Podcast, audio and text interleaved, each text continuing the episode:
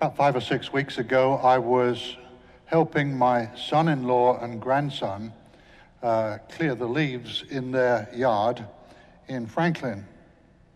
Their house was built in what had been a grove of post oaks. And uh, this meant lots of leaves and also lots of acorns as well.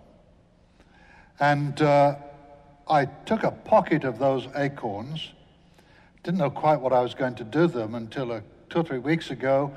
Uh, we decided to plant them in pots and give a, a little acorn tree, or at least a little oak tree, to each of our four grandchildren. Now, acorns are tiny, misshapen orbs with an enormous amount of potential. When we're clearing up after the summer and uh, after the leaves have dropped and the acorns have dropped, they are a nuisance. When we lived in Sewanee, we had 21 acorn, uh, uh, uh, oak trees on our property, and they were an enormous nuisance. But yet, if you look beyond the fact that they are so much litter to us if we're trying to keep our yard clean and tidy. Treated properly, they become towering oak trees. There is so much potential which is packed in that little ugly orb. Hundreds of years of life is there. The oaks of Old England won the British Empire because the ships of the Royal Navy were made out of oak trees. And if you get the opportunity to drive through Windsor Great Park, there are still ancient oak trees there, which were there when oaks were being cut down and sent to the shipbuilders to build the ships. All of us watched on the television as Notre Dame Cathedral burned just before Easter. And the flames were so intense because the roof was made out of oak trees gathered from all over northern France hundreds of years ago. And we saw the power that there was in the flames. And now the French are trying to work out how to re roof the place again because those oak trees, those planks of oak wood are absolutely irreplaceable. Now, use that illustration because the prologue, the opening verses of John's gospel, are like an acorn. acorn. Those 18 verses summarize the whole gospel of the whole Bible. I've got a commentary at home of John's Gospel written by a Scotsman. And the first 18 verses take up the whole of the first volume, which is the larger of the two volumes. The 20 something chapters after that take up the second volume.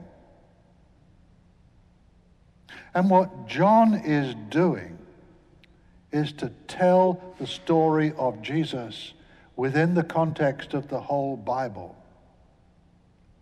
If you remember, the book of Genesis begins with the words In the beginning, God created the heavens and the earth. So when John writes, he sets it in context with Jesus. In the beginning was the Word, which was his way of describing Jesus. And the Word was with God, and the Word was God. So at the beginning, when the Father was creating, the Word which brought everything into being was Jesus himself.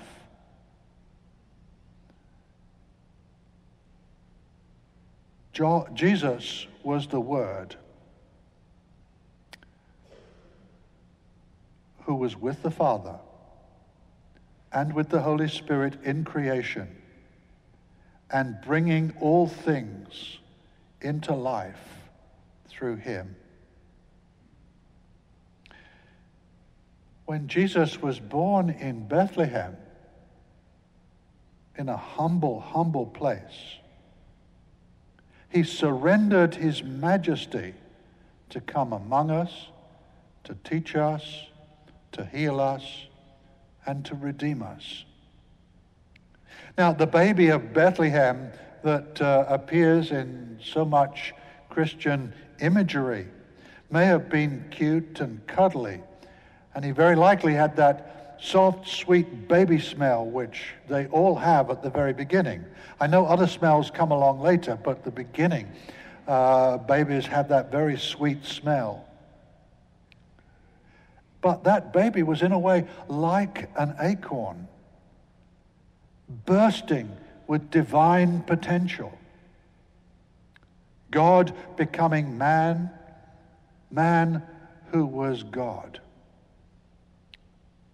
The God who created all things, created light out of darkness, and came into the world in the person of the Son to bring us light.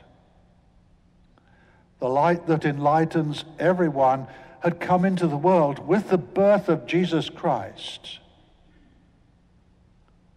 A world which was broken, a world which was rebellious, a world which was dishonest, a world which was sinful.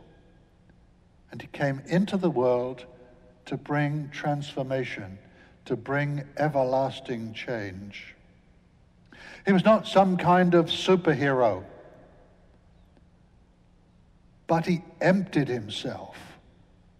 That is, he poured out from himself everything that was of heaven in order to be among us here on earth. So that the darkness that had fallen over the world might be dispelled for all eternity. As John says, the light shines in darkness, but the darkness does not overcome it. That baby that tiny point of light, that tiny, like an acorn child, was insignificant, or at least appeared insignificant in the world at that time. But in many ways, and metaphors and similes are inadequate. He was like a mighty supernova about to burst forth. I heard on the radio or, was, or I read or somewhere just a, just a few days ago that the star Betelgeuse may well be itself building up to become a supernova. And we may see that this year, and it will brighten the sky. But the darkness does not overcome Christ. John sums up Jesus from the opening words of Genesis in the beginning was Jesus. Right the way through to the final words of Scripture, which he actually wrote because he wrote the book of Revelation as well. He was born in the Roman Empire, in what Lee called last week a frontier province, and that's about the best way of describing it, that tended towards tyranny, that vaunted itself for its power and yet, the true source of hope and power was that baby born in Bethlehem who would grow to be the Savior of the world. He was a source of hope that would at the end draw all threads together. And he would stand with Christians as they suffered, and with Christians as they made him known to all. The prayer at the very end of the book of Revelation is the word Maranatha, which means, Come, Lord Jesus. And John talks us at the beginning of, of eh, John's gospel, not about him coming again, but his coming to us that he might be our Redeemer. And he came from Bethlehem to Galilee to Jerusalem and then on to Calvary. And after the cross, there was the open tomb. And that went on to his ascension and the sending of the Holy Spirit, which was that acorn set to open up and send out its first bright rays of light into all the world. There's something much more significant going on here in Bethlehem than there was in Caesar's palace in Rome, or in Herod's palace in Jerusalem, or to bring it a bit more up to date, in the Kremlin in Beijing, in the Houses of Parliament in London, in the White House, or in the Pentagon. The true light that enlightens everyone was come into the world in the person of Jesus, our Savior and our Redeemer. And he was a dazzling white, bright light. He was transforming. He was God's greatest gift to us and to all humankind. And that's what we celebrate. That's what we continue to celebrate during this season of Christmas. Christ asked us, What are you going to do? about what I have done for you? That's a good question to carry into the new year. What are you going to do for what I have done for you? And each of us will answer it very differently. But each of us, I pray, will ask the question and seek to answer it. Amen.